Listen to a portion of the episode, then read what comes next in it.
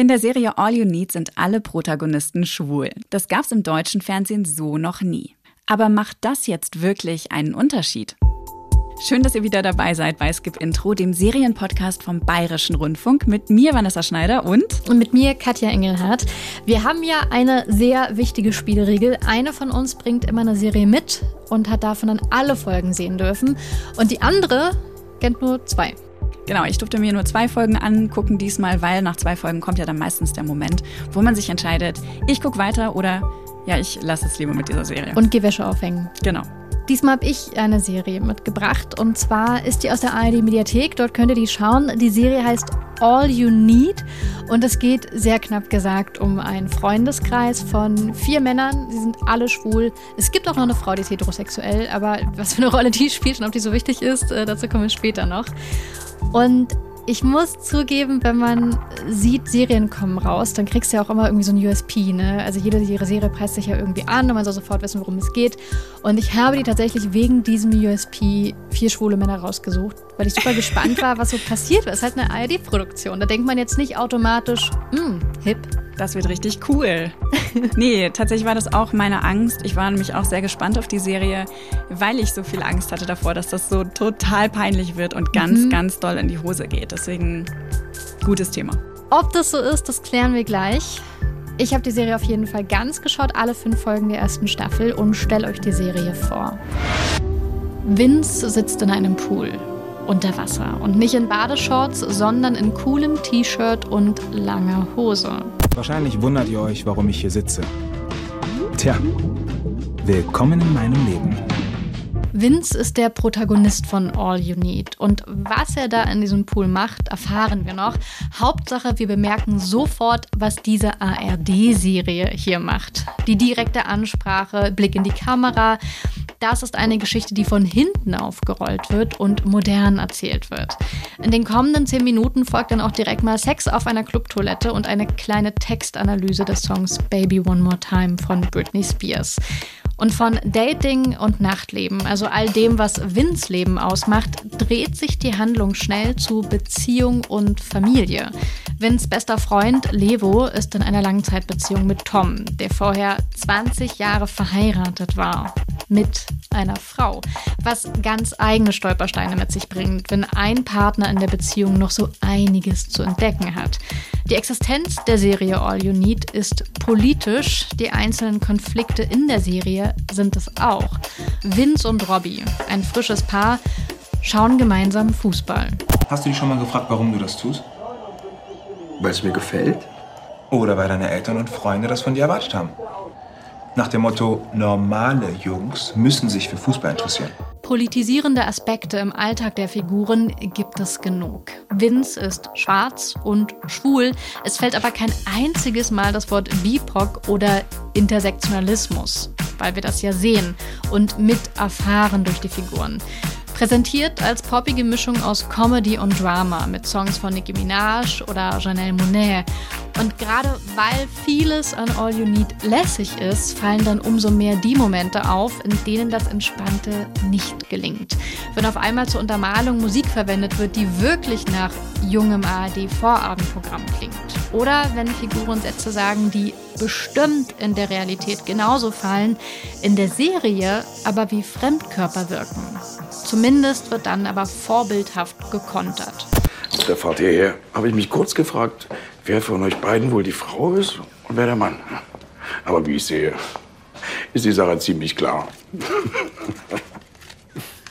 Fragen Sie sich auch, wer das Messer und wer die Gabel ist? Wenn Sie mit Stäbchen essen?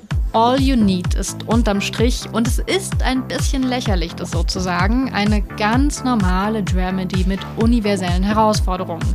Versuchungen in einer Langzeitbeziehung, die Suche nach Liebe, auf der man sich auch mal verläuft, finanzieller Ungleichheit in einer Partnerschaft. So gesehen ist das eigentlich schade, dass All You Need etwas so Besonderes ist.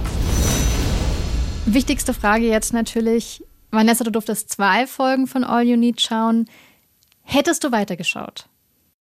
Einerseits hätte ich weitergeschaut, ja, weil einfach das Setting so neu ist für eine deutsche Serie. Mhm. Und weil, ja, die, die, die Perspektiven schon irgendwie super spannend sind und auch gut gemacht. Aber Jetzt mein Aber. Ich persönlich mag ja nicht so beziehungsgetriebene Stories. Ja, Ah. Ich bin ja, ich bin ja kein Fan von so Beziehungsdramen. Dramedies kann ich mir eigentlich gar nicht mehr angucken, wenn es um wer kriegt wen, ich bin verliebt, ich habe irgendwelche großen lebensdefinierenden Fragen, die ich Ja, mir gerade stelle. Dann ist das Ähm, nicht so dein Ding. das ist einfach nicht so mein Fall. Also von der Erzählung her. Obwohl ich die Figuren, wie gesagt, wirklich toll finde. Es sieht toll aus. Ähm, es hat wirklich viele positive Aspekte, die mich normalerweise dazu bewegen würden, weiterzuschauen. Aber es Ja. ist einfach nicht mein Fall. Also wenn ich jetzt ganz privat gucken würde, würde ich es nicht weitergucken. Wegen der Romanzen. Wegen der Wobei, Romanzen. dazu muss man sagen, du hast recht, es gibt sehr viele Beziehungsgeflechte. Es ist jetzt aber nicht so, dass jetzt die ganze Zeit um Romanzen geht im Sinne von, alles ist super schön und wir backen Cupcakes und wir teilen die und wir lieben sie alle beide sehr. Aber ja, es geht viel um Beziehungen. Also der, der eigentlich die Hauptfigur, der Protagonist, ähm, Vince lernt, lernt einen Typen kennen, Robbie, und dann begleiten wir die beide so ein bisschen. Und äh, das hatte ich ja eben auch schon erzählt, Levo wiederum, sein bester Freund, Vince bester Freund, ist in einer Langzeitbeziehung. Und sein Partner hat sich vor relativ kurzer Zeit erst geoutet. Kommt also aus einer früheren Familienbeziehung im Endeffekt Genau. raus, ähm, was auch ein total spannender Konflikt natürlich ist. Und Levo zieht auch direkt in der ersten Folge bei Tom, so heißt er, ein. Und es ist tragisch und witzig, weil dieses Haus ist eigentlich noch voll im Zeichen dieser heterosexuellen Ehe. Und überhaupt, in dem Fall muss man eigentlich heterosexuell streichen, einfach an der vorhergehenden Ehe. Da hängen halt noch Bilder von Tom und seiner Ex-Frau. Und dem Auf Kind. Und dem Kind. Auf der Fußmatte stehen dann auch direkt die Vornamen von Tom und seiner Ex-Frau. Fußmatten mit Namen eh schon so ein Ding. Sehr plakativ auch. Und es wird zum Beispiel auch von der Hauptfigur Levo, die ich, also die Figuren mochte ich alle sehr, sehr, sehr. Ich wollte sehr schnell wissen, wie es mit denen weitergeht. Und Levo ist meine Lieblingsfigur auch. Dann gibt es dann auch so einen traurigen Running Gag, dass der immer berichtigen muss, wenn jemand sagt, ah, hier wohnte also Tom mit seiner Frau. Dann kommt Levo um die Ecke und sagt, Ex-Frau. Und mit dem Darsteller von Levo habe ich auch gesprochen. Arash Marandi heißt der. In Lebo habe ich das einfach gefunden, zu merken, so, ach, ich bin hier richtig. Das fühlt sich richtig an für mich. Weil es gibt dann schon als migrantischen Mann äh, schon Rollen, wo du reingedrückt wirst als lass dir einen Bart wachsen, nimm fünf Kilo zu und dann kannst du bei vier Blocks mitspielen. Das hat mir mal eine Casterin gesagt. Und dann dachte ich so, alles klar. Natürlich, das ist halt auch die Realität. Das ist, meine ich jetzt auch nicht mal so abfällig, sondern, aber wenn du aussiehst wie ich und äh, Arash Marandi heißt und vielleicht irgendwie mitspielen willst, dann gab es vielleicht nur eine Weile mal nur Rollen, die halt den Harten markiert haben. Und das wiederum spricht ja auch für eine Diversität in All You Need, für eine gewisse Offenheit. Jetzt ist ja Arash Marandi nicht schwul. Der ähm, Serienschöpfer ist schwul, Benjamin Gutsche. Der hat alle Folgen geschrieben, sich ausgedacht und auch als Regisseur umgesetzt. Ähm, ich habe mich da gefragt, gab es da irgendwas Spezielles, wie er an seine Rolle rangegangen ist? Weil Ja. du sagst ja gerade, ne, der ist super flamboyant, der ist ähm, auffällig, expressiv, hat diese spezielle Hintergrundgeschichte. Ja, voll. Ich habe ihn auch gefragt, ob er keine Angst hatte, dass das irgendwann in Darstellung so kippt. Natürlich kann das schnell passieren, dass man eine Figur, die flamboyant ist oder flatternd oder wie man sie bezeichnet oder sehr. Ich bezeichne ihn als sinnlich und sehr körperbewusst. Und wenn ich ein Tier, was man ja im Schauspiel oft macht, als Technik, sich ein Tier zu denken oder ein Tier zu imitieren und dann so ein paar in homöopathischer Dosis vielleicht so ein paar Bewegungen eines Tieres mit einzubauen, da könnte man Paradiesvogel denken, Pfau. Also schaut mich an. Ich komme in den Raum, schaut mich an. Ich komme und ich bin fabelhaft. Das ist der Grundgedanke und der Rest, dieses Geschmeidige in, in der Bewegung oder irgendwie sowas oder was andere als feminin bezeichnen würden. Ich würde das nicht als feminin bezeichnen, eher als geschmeidig, was ja auch viele Männer sind. Also Und das fand ich auch sehr interessant, weil Levo ist ja tatsächlich von allen vier Hauptfiguren so der, der wirklich am flatterndsten ist, der auch, finde ich, am offensten und wärmsten eigentlich ist, wenn man die so durchgeht. Die Hauptfigur Vincent ist eigentlich, also ich finde, sehr egozentrisch, muss man sagen. Und dessen großer Konflikt, der uns gezeigt wird, ist zum einen der, die Frage, wie viel Zärtlichkeit er eigentlich mit einem Mann in der Öffentlichkeit zeigen möchte. Plus, er ist halt auch noch schwarz. Er ist er ist nicht nur schwul, sondern auch schwarz. Das wird dann auch nochmal ein Thema zwischen ihm und Robbie. Robbie wiederum merken wir sehr schnell, da wird immer so ein bisschen angeteased, der hat irgendein Geheimnis. Mhm. Robbie ist nicht nur nett, irgendwas ist da noch. Er hat so was Düsteres an sich. Ne? Das wird auch mit der Kamera, finde ich, ganz gut übertragen. Und gleich am Anfang äh, sieht man ihn ja in der ersten Folge, glaube ich, wo er in so einer Sozialmaßnahme ist und ja. ich glaube, Müll aufsammeln muss oder so. In so einer orangen Jacke so steht Weste, er da ja. und ähm, sammelt Müll ein und wird sofort gemaßregelt, als er das Handy in die Hand nimmt, um Vince zu texten. Und du denkst dir so, was hat er getan, damit er in ja. dieser Maßnahme drin ist? Und gleichzeitig ist er so zurückgezogen, ist, er brütet irgendwas aus. Also ich habe auch den Eindruck, er könnte, obwohl er so, so ein wirklich sanfter Typ ist, wenn er mit Vince zusammen ist, dass da irgendwo Gewalt in ihm lauert. Kann ich jetzt natürlich nicht belegen, ich habe ja nur zwei Folgen gesehen. Ja, also auf jeden Fall wird es auch eine Rolle spielen. Und auch dieses, dieses SMS-Schreiben, was du gerade erwähnt hast, oder na, wahrscheinlich nicht SMS, aber das Texten, was du gerade erwähnt hast, das ist ja immer parallel. Vince weiß gar nicht, wo Robbie gerade ist. Und er erzählt es auch dieser ganzen Runde, die er neu kennenlernt, dem Freundeskreis von Vince, erzählt er auch nichts davon. Und dann der dritte noch im Bunde, Tom, der ist seit so kurzer Zeit geoutet, dass man auch merkt, der muss auch mit ein paar Sachen irgendwie noch klarkommen, vor allem mit seiner Neugierde gerade, das ist ein großes Thema. Und Levo ist der, der nicht keine Konflikte hat, aber der mit sich eigentlich am reinsten ist. Und ich glaube deswegen, und weil er halt auch eine super lustige Figur ist, weil er natürlich immer die coolsten Sprüche hat, so ungefähr, fand ich den total toll. Ja, ich fand es auch im Nachhinein jetzt irgendwie ein bisschen schade, dass er nicht die Hauptfigur ist, obwohl ja. ich den Vince richtig toll finde. Also ich finde den Schauspieler Benito Bause, der, ähm, der den Vince spielt, ist eine totale Entdeckung für mich. Der hat bisher vor allen Dingen Theater gemacht und ich glaube in einer ZDF-Reihe mitgespielt aber ansonsten halt vor allen Dingen auf Bühnen gestanden. Und ich habe den vorher so noch nie gesehen und ich finde den richtig, richtig gut. Und auch in dieser Rolle, weil der ist so ein bisschen distanziert, ein bisschen zurückhaltend, ein bisschen mhm. spröde auch, ein, ein wenig ich-bezogen. Ja, ein wenig ist gut, er ist sehr, sehr ich-bezogen. aber er hat auch eine ganz klare Haltung, mit denen er die Leute die ganze Zeit konfrontiert ist vielleicht auf den ersten Blick auch gar nicht so die typische klassische Hauptfigur für so eine Serie. Es ist interessant, ja. dass sie sich dafür entschieden haben, das zu machen und nicht Levo zu nehmen, der so Sympathien auf sich zieht, der so ein bisschen zugänglicher auch ist. Das stimmt, Vince ist auch sehr verkopft und das finde ich sehr interessant, weil die Serie immer wieder dann doch so eine Art Message mitbringt. Es gibt eine Situation, die fand ich super spannend, weil die sehr tiefgreifend ist und ähm, eigentlich dann in einem Dialog mehr oder weniger gelöst wird zwischen Vince und Robbie.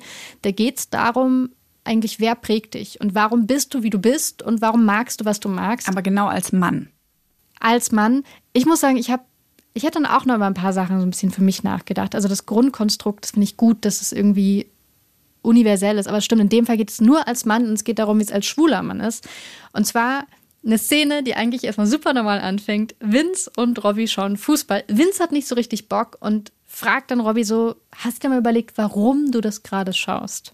Das ist ein Ausschnitt aus der Serie, den habe ich vorhin schon mal gespielt, aber der geht eigentlich noch weiter und den muss man einfach mal länger hören. Ich war letztens bei meinem Vater und habe Kinderfotos von mir entdeckt. Da war ich höchstens fünf oder sechs. Oh Gott, du hast ja richtige Pausbacken gehabt, ey. Oh, süß. Kämmst du in einer Barbie die Haare? Yes, sir. Und als ich älter bin, spiele ich mit was? Autos, Rittern, Roboter. Dein Geschmack hat sich halt geändert, na und? Und was, wenn nicht? Vielleicht habe ich mich so dafür geschämt, dass ich anders bin als die anderen Jungs, dass ich angefangen habe, mich zu verstellen. Und das für den Rest meiner Kindheit. Du deprimierst mich. Und ich fand aber auch cool, dass äh, es kann natürlich sein, dass, dass die Figur Robbie dann irgendwann sich später denkt, ah, vielleicht ist da doch was dran.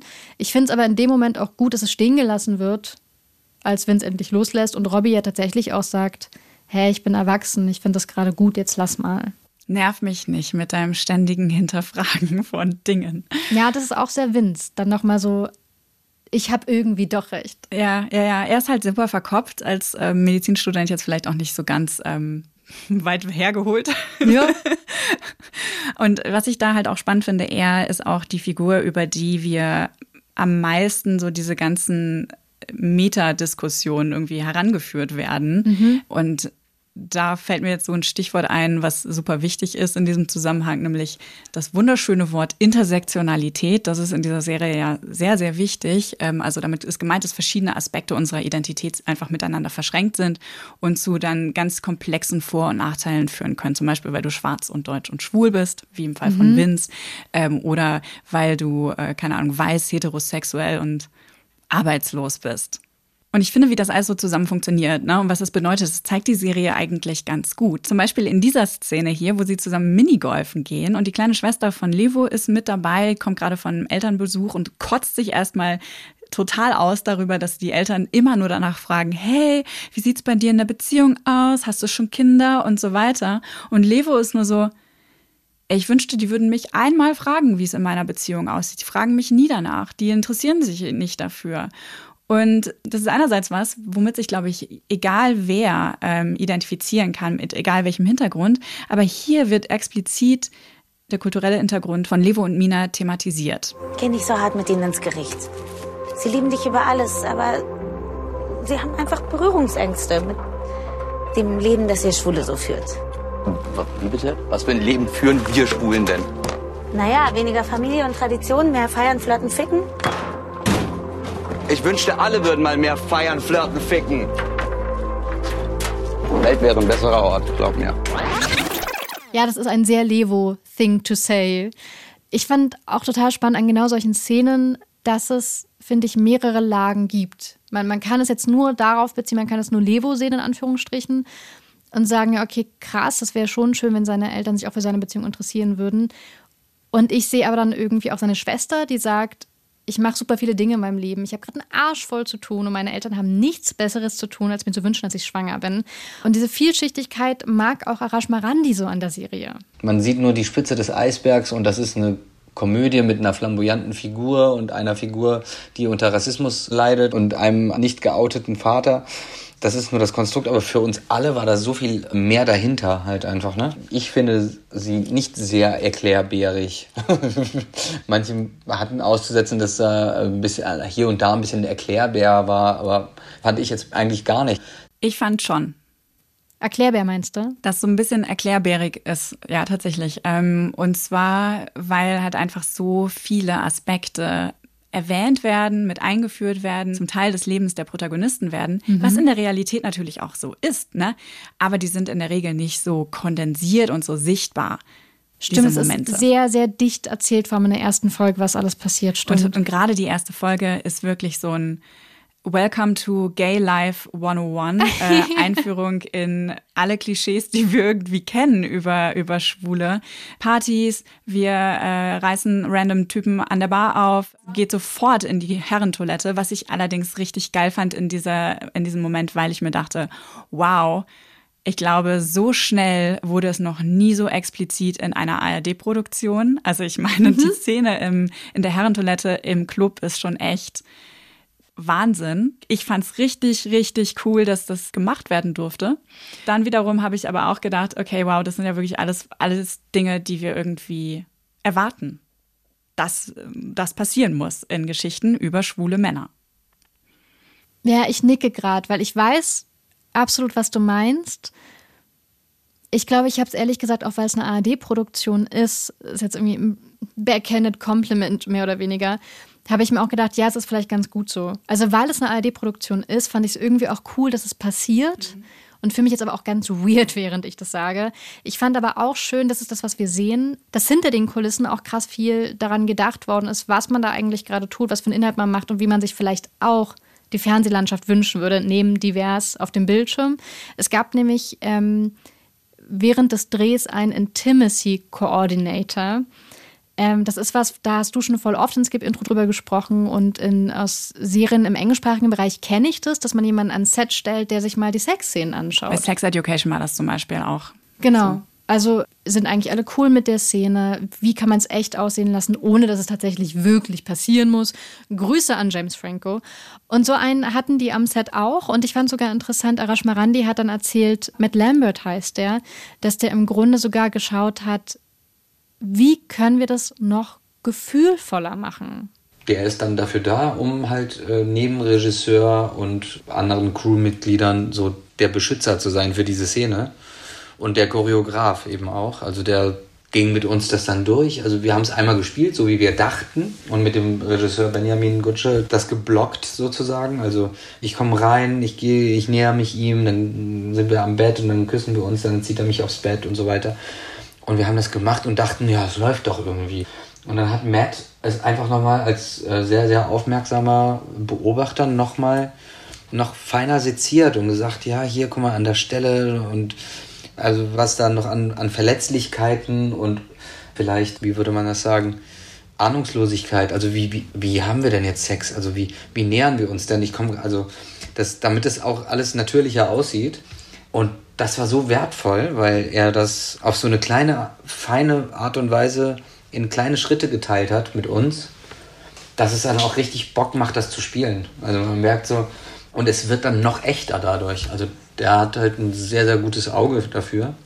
Und dadurch fühlt man sich als Schauspieler auch viel verstandener und auch gebrauchter noch, weil ich will, dass es echt aussieht. Ich will, dass da Liebe rüberkommt. Und das fand ich auch einen super coolen Aspekt, weil so oft habe ich Analsex zwischen zwei Männern im deutschen Fernsehen nicht gesehen und dass dann, wenn es gemacht wird, dann wenigstens auch darauf geschaut wird, dass es nicht einfach nur Sex ist, sondern es ist ja Sex zwischen zwei Menschen, die ineinander verliebt sind. Nach dem Motto, wenn wir es schon machen, dann machen wir das auch mit Herz. Und respektvoll auch genau. gegenüber den Schauspielern, die sich vielleicht äh, selber noch nie in so eine Situation begeben haben oder auch gar nicht wissen, wie das normalerweise abläuft. Was ich ja interessant finde, was du auch gerade schon wieder angesprochen hast, dieses für eine ARD-Serie Ja, Na, für eine ARD-Serie sieht es geil aus. Und für eine ARD-Serie, vielleicht muss das auch so gemacht werden, dass die erste Folge uns erstmal mitnimmt, die ganzen Klischees irgendwie zumindest anreißt und, ähm, und uns dann über unsere Erwartungen dahinter führt und uns die ganzen vielschichtigen, komplexen mhm. Probleme und vielleicht auch einfach die total normalen Dinge, die jeder unabhängig von Sexualität in seinem Leben irgendwie durch, durchlebt und durchläuft, dass das dann auch gezeigt werden kann. Ne? Wir bringen das jetzt erstmal hinter uns in der ersten Folge und danach haben wir das alles aus unseren Köpfen raus und dann haben wir Zeit und Platz für die wirklich gehaltvollen Stories. Also vielleicht war das auch so ein bisschen der Gedanke dahinter. Aber ich kann gut verstehen, dass dann auch viele sagen, nee, sorry, ey, das ist mir zu platt. Nach der ersten Folge und ja. aussteigen. Ja, ich glaube auch, vielleicht war es auch die Freiheit, einfach mal das Gan alles mal zeigen zu können. Und wenn wir schon dürfen, dann geht es aber so richtig, mhm. richtig alles zusammen. Jetzt ist All You Need ja von der UFA produziert. Mhm. Eine der ältesten, größten, wichtigsten Produktionsfirmen in Deutschland. Die haben solche Sachen wie Kudam gemacht, machen gute Zeiten, schlechte Zeiten. Deutschland 83 zum Beispiel auch. Und die haben sich Ende 2020 als erste Produktionsfirma in Deutschland so eine Selbstverpflichtung zu Diversity auferlegt. Die wollen bis 2024 die Vielfalt der deutschen Gesellschaft Vor und hinter der Kamera in all ihren Gewerken irgendwie abbilden und repräsentieren. Ich frage mich halt immer, warum tut sich Deutschland so unfassbar schwer damit? Ähm, vor allen Dingen, wenn man dann so eine Serie sieht wie All You Need, in der das so selbstverständlich ist. Ich nick gerade, ich, ich peile es natürlich auch nicht. Also ich kann jetzt leider auch keine richtige Antwort liefern. Ich muss aber zugeben, dass ähm, gerade durch internationale Streamingdienste ich das Gefühl habe, dass man viel bessere Vorbilder auch bekommen hat als zuschauende Person nach dem Motto, so geht's ja auch. Und die sind auch relativ erfolgreich. Ne? Wenn man sich jetzt beispielsweise Sex Education, das hatten wir gerade schon mal das Beispiel anguckt, wo ja, wo ja wirklich ähm, sehr viel Wert drauf gelegt wurde auf ähm, Repräsentation und auch auf so eine umfassende Vielfältigkeit, was die verschiedenen Backgrounds von den Figuren angeht. Ähm, ich glaube, dass es da auch irgendwie mit zu tun hat. Und ich glaube, es brauchte auch erstmal so ein paar Studien und Zahlen, mhm. die belegt haben, dass wir da ein Problem haben. Und die gibt es jetzt mittlerweile. Elisabeth Prommer von der Uni Rostock ist da ganz vorne dabei. Die macht für die Malisa Stiftung viele Studien und die hat als letztes mal alle Serien von Streamingdiensten, ähm, weil du sie gerade erwähnst, ne, ja. äh, untersucht nach Diversity. Und interessanterweise sind die da jetzt auch nicht so viel weiter. Also äh, man denkt das immer, wahrscheinlich weil wir da auch sehr ausgewählte Serien uns ja, anschauen. Ja, ich glaube auch Algorithmus und so weiter. Dass wir da so, so sehr blind äh, durch die Gegend fliegen ja, genau. und dann immer genau die Serien uns angucken. Aber tatsächlich sind die gar nicht so viel repräsentativer.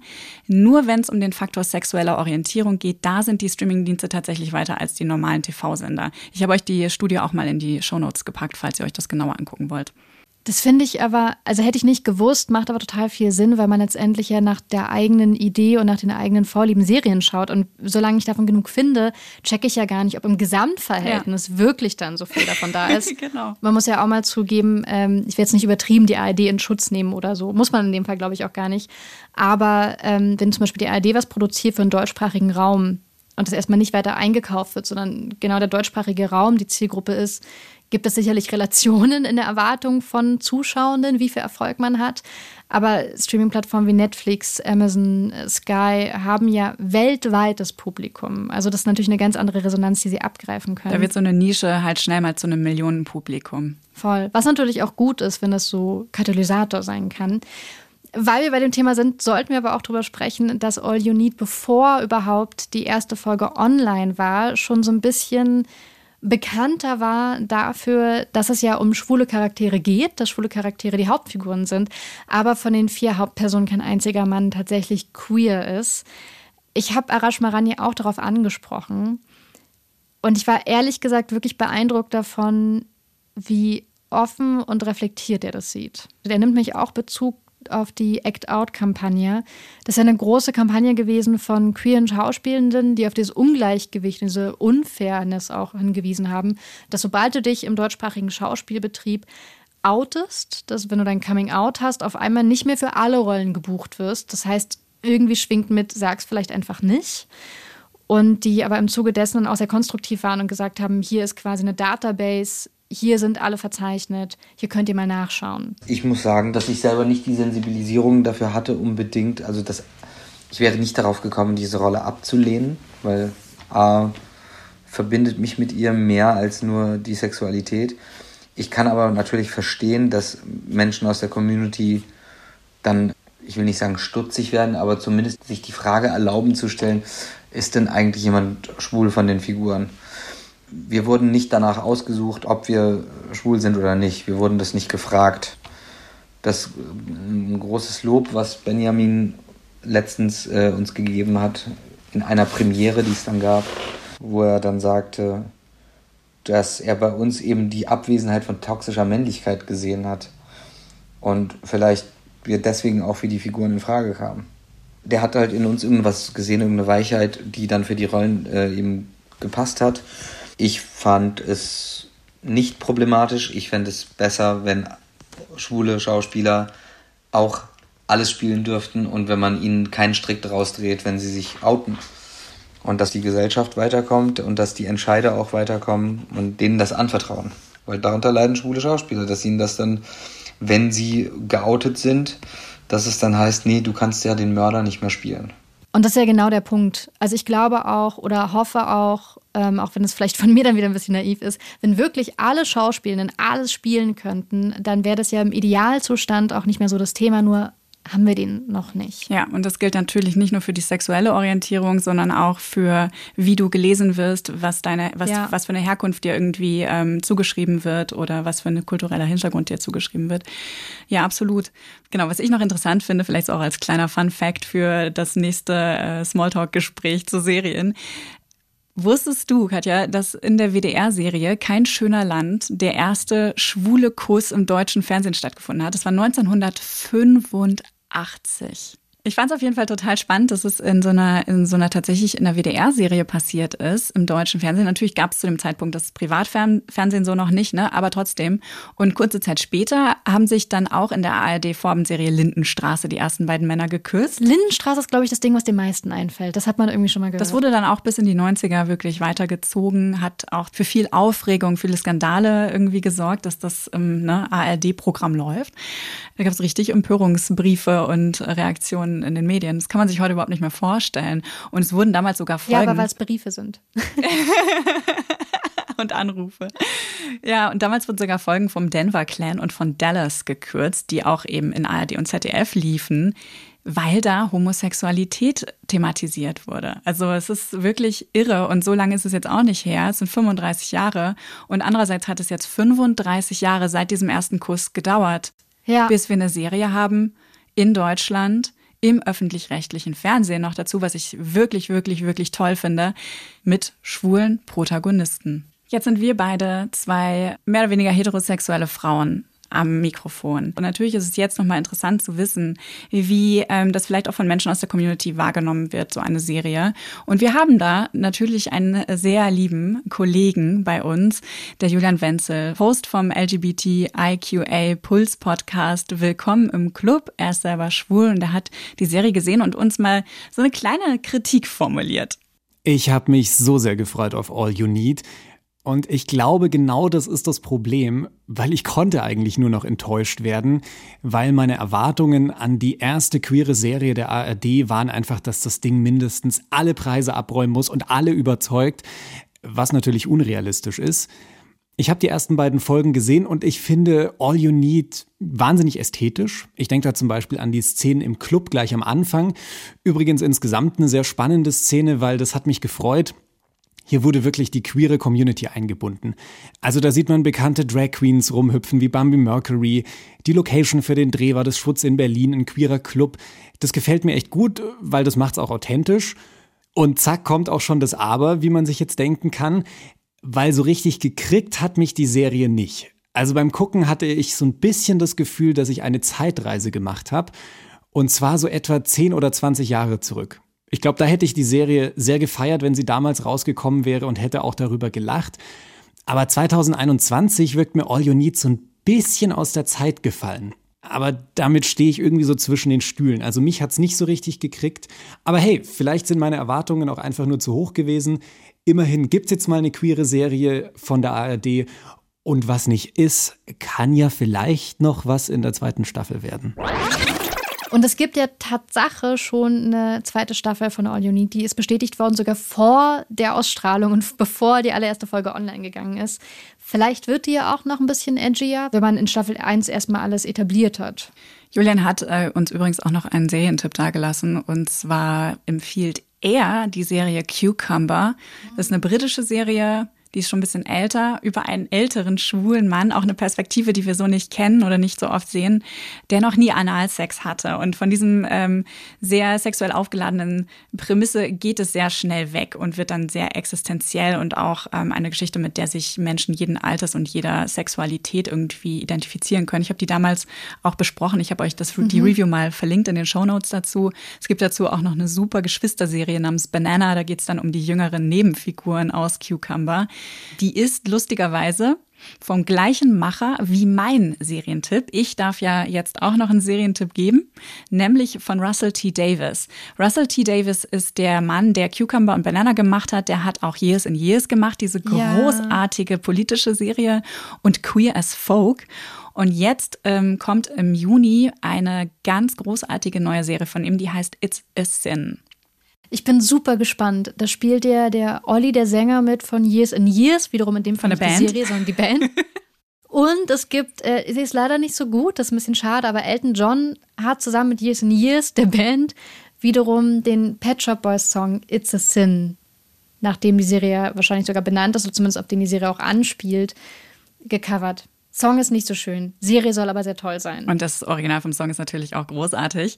Und du ähm, spielst schon drauf an, It's a Sin ist ein 80s-Hit. Ja. Und die Serie spielt auch in den 80er Jahren in London. Es geht auch um einen Freundeskreis, der sich an der Uni quasi kennenlernt aus äh, schwulen jungen Männern. Und ähm, dann geht's um die AIDS-Epidemie, die London und ne, Europa zu dem Zeitpunkt dann erfasst. Die denken, es ist dieses Virus. AIDS. Die Jungs sterben. Auf der ganzen Welt, wie Sex. Sei nicht albern, das wäre überall in den Nachrichten. Die Regierung weiß genau über alles Bescheid, aber die vertuschen das. Glaubt ihr im Ernst, es gibt eine Krankheit, die nur schwule Männer tötet? Das Ganze ist einfach nur ein Haufen Lügen. Ja, ich habe die ersten zwei Folgen bei der Berlinale gesehen da hatte die Deutschlandpremiere, fand ich richtig toll, war super mitreißend, toll umgesetzt. Ähm, wird euch sicherlich gefallen, wenn ihr auch Gefallen gefunden habt an All You Need oder vielleicht nochmal eine britische Perspektive drauf haben möchtet. Es ist so ein bisschen wie so ein europäisches Begleitstück zu Pose. Ist die so klassisch britisch auch derber Humor, alles ein bisschen trocken, wetterschlecht? Ne, so ein bisschen britisch derbe geht's da schon zu, ähm, auch ein bisschen exzentrisch natürlich. Also mich hat äh, eine Figur sehr stark an Eric aus Sex Education erinnert, den ähm, besten schwulen Freund von der Hauptfigur Otis. Und das ist äh, wirklich, wirklich schön umgesetzt. Ganz, ganz divers. Auch da geht es viel um intersektionale Fragestellungen. Ähm, ist toll umgesetzt. Also It's a Sin läuft ab dem 20. Juni bei Stars Play. Ihr müsst euch also noch ein kleines bisschen gedulden, aber naja, ihr habt ja für die Zwischenzeit all you need. In der nächsten Folge wird's fantastisch und ein kleines bisschen gruselig auch. Wir tauchen nämlich in Fantasiewelten ein. In der neuen Stephen King-Serie Lisey's Story, die startet Anfang Juni bei Apple TV Plus. Zur Vorbereitung könntet ihr euch dann nochmal die aller, aller, aller, allererste Folge von Skip Intro anhören. Also scrollt mal ein bisschen zurück. 90 Folgen später. Der hatte Vanessa nämlich mit dem Stephen King-Experten Dominic Hammers gesprochen von Radio Nukular. Und zwar darüber, warum Stephen King eigentlich immer noch so wahnsinnig erfolgreich ist. Er hat unfassbar viele Bücher geschrieben, davon zig Bestseller und ich weiß nicht, wie viele Filme und Serien von Stephen King inspiriert sind, gefühlt. Oder einfach auch adaptiert sind. In den letzten Jahren gab es da wirklich eine ganze, ich glaube, Hände voll an Adaptionen von Stephen King. Ich bin sehr gespannt, weil ich habe früher sehr gerne Stephen King gelesen. Äh, Lizzie Story sagt mir aber gar nichts. Ich bin auch sehr gespannt. Ich werde das Buch vorher noch mal mir reinziehen für euch. Wenn ihr Ideen für uns habt oder Fragen oder Feedback, könnt ihr uns einfach eine E-Mail schreiben, nämlich an skipintro@br.de und eure Lieblingsfolge könntet ihr ja auch teilen. Mit euren serienbegeisterten FreundInnen. Damit sagen wir bis zum nächsten Mal. Passt auf euch auf und Fortsetzung folgt. Skip Intro ist eine Produktion vom Bayerischen Rundfunk mit mir, Vanessa Schneider und Katja Engelhardt. Redaktion Martin Zein, Produktion Francesco Burgio, Sounddesign Christoph Brandner und Enno Rangnick.